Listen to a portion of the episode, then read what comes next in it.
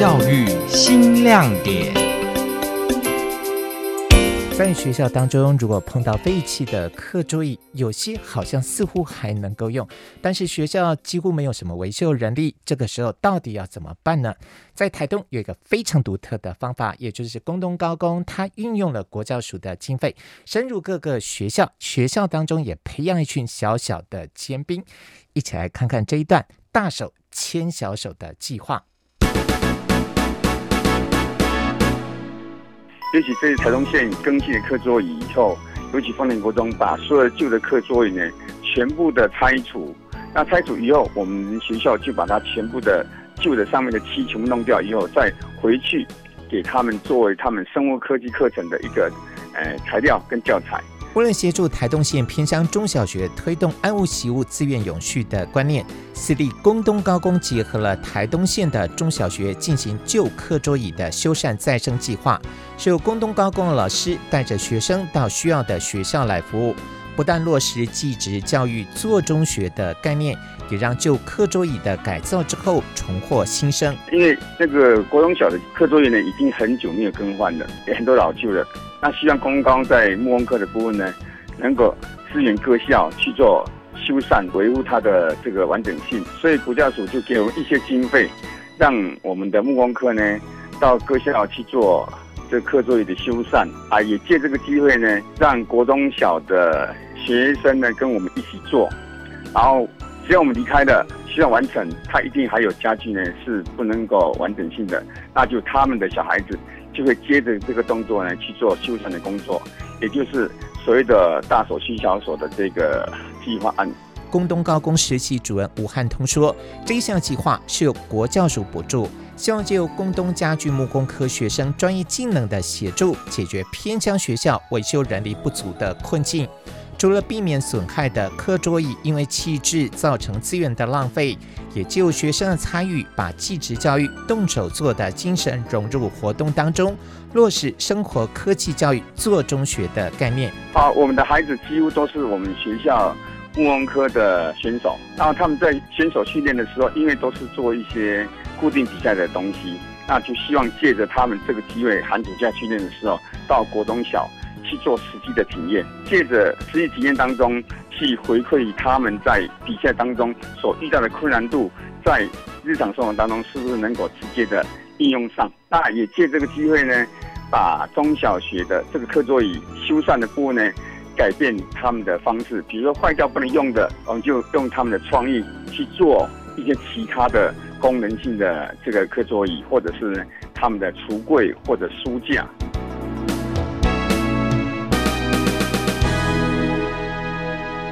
透过这些全国技能竞赛选手的参与，也让合作的中小学校提供对木工有兴趣的学生一起参与修缮计划，就大手吸小手的观念，培养合作学校成立自己的修护小组。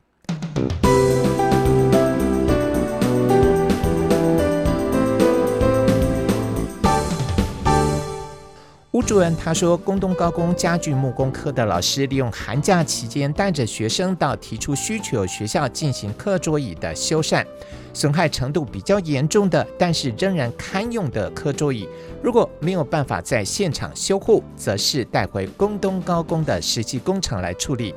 目前接受协助完成课桌椅修缮学校就有六所，包含了卑能国中、大王国中、初鹿国中、丰田国中、资本国中跟桃园国中。我想这个计划哦，应该每年都要执行，因为我们到现在执行当中，每个学校都很欢迎、很热烈的支持啊。每一个学校的校长跟主任都希望有这个计划能够支援下去。那我们目前只有支援六个学校，我们也希望在小学的部分也可以支援。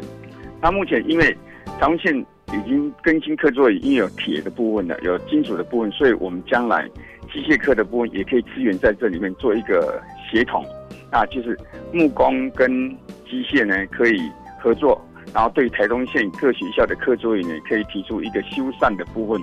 啊，这样子呢就可以利用我们学校的专长协助各校做这个部分，也可以呢让各校的财员可以尽量的可以少支出成。在课桌椅的部分。桃园国中曾仁宗校长说，原本已经淘汰的长条椅，经过工东的老师跟学生一起改造之后，变身成为十张有靠背的椅子。除了延续物命，是很好的示范，让大家更能够爱惜资源，循环再利用。我们这些椅子本来其实是已经开换下来，然后暂时放在呃一些专科教室的走廊，本来是要处理掉。那这次因为有宫东高工的老师们还有同学们过来说要做呃课桌椅的修缮，所以我们就把这些课呃这些椅子来做一个改造。我们觉得是这样子的，就是说它本来椅子是要做回收了，就是说要报废啊回收了，但透过这样的一个过程，可以让学生也了解到椅子其实是可以在再造再使用的。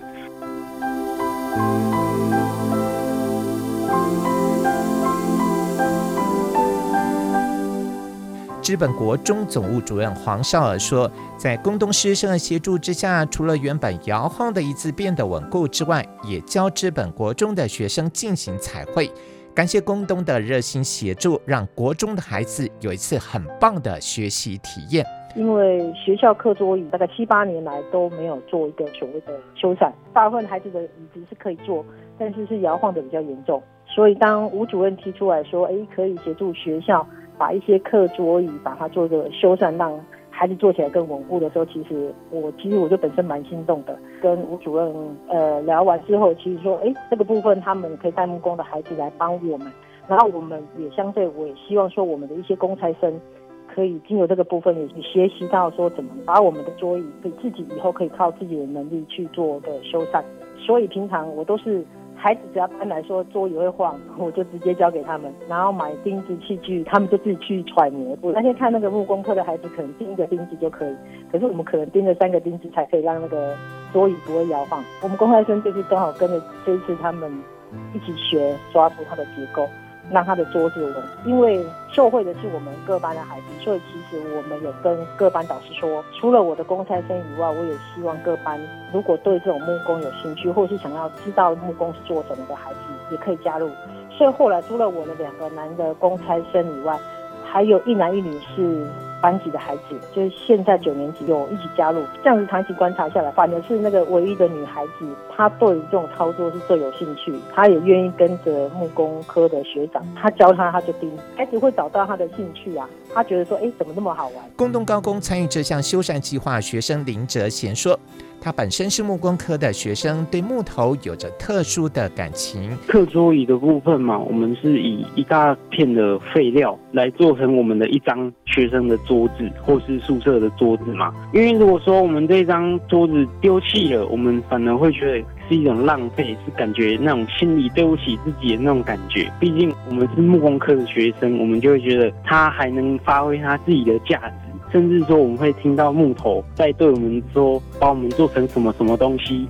让他们不要白废掉，变成一堆烂木头在旁边堆着长灰尘。那我们就是抱着这种心情去做我们的一张翻新的桌子，一张大的桌面，让我们这张桌子可以发挥更大的效用，跟它的算是一种传承吧，就是让他们再利用，可以不要像一堆放在旁边搁置的课桌椅。堆在旁边，要么挡灰尘，要么就是最后被废物处理掉。那我们就会觉得这种东西很可怜，甚至怜惜它的感觉啦。当看到像是学弟妹一样的国中学生跟着一起做，更赋予木头新生命的同时，内心是特别的感动。当我看到这些学生跟你做同样事情，但是他们还是一群国一、国二的小孩子，然后跟我们做同样的事情，然后也是一样抱着一颗跟我们一样说想要把这个东西变成新的课桌椅那种冲动，学生愿意去做一件事情。说实话，我们这些学长啊、长辈啊、老师啊，我们都会觉得终于他们找到目标了的那种感觉。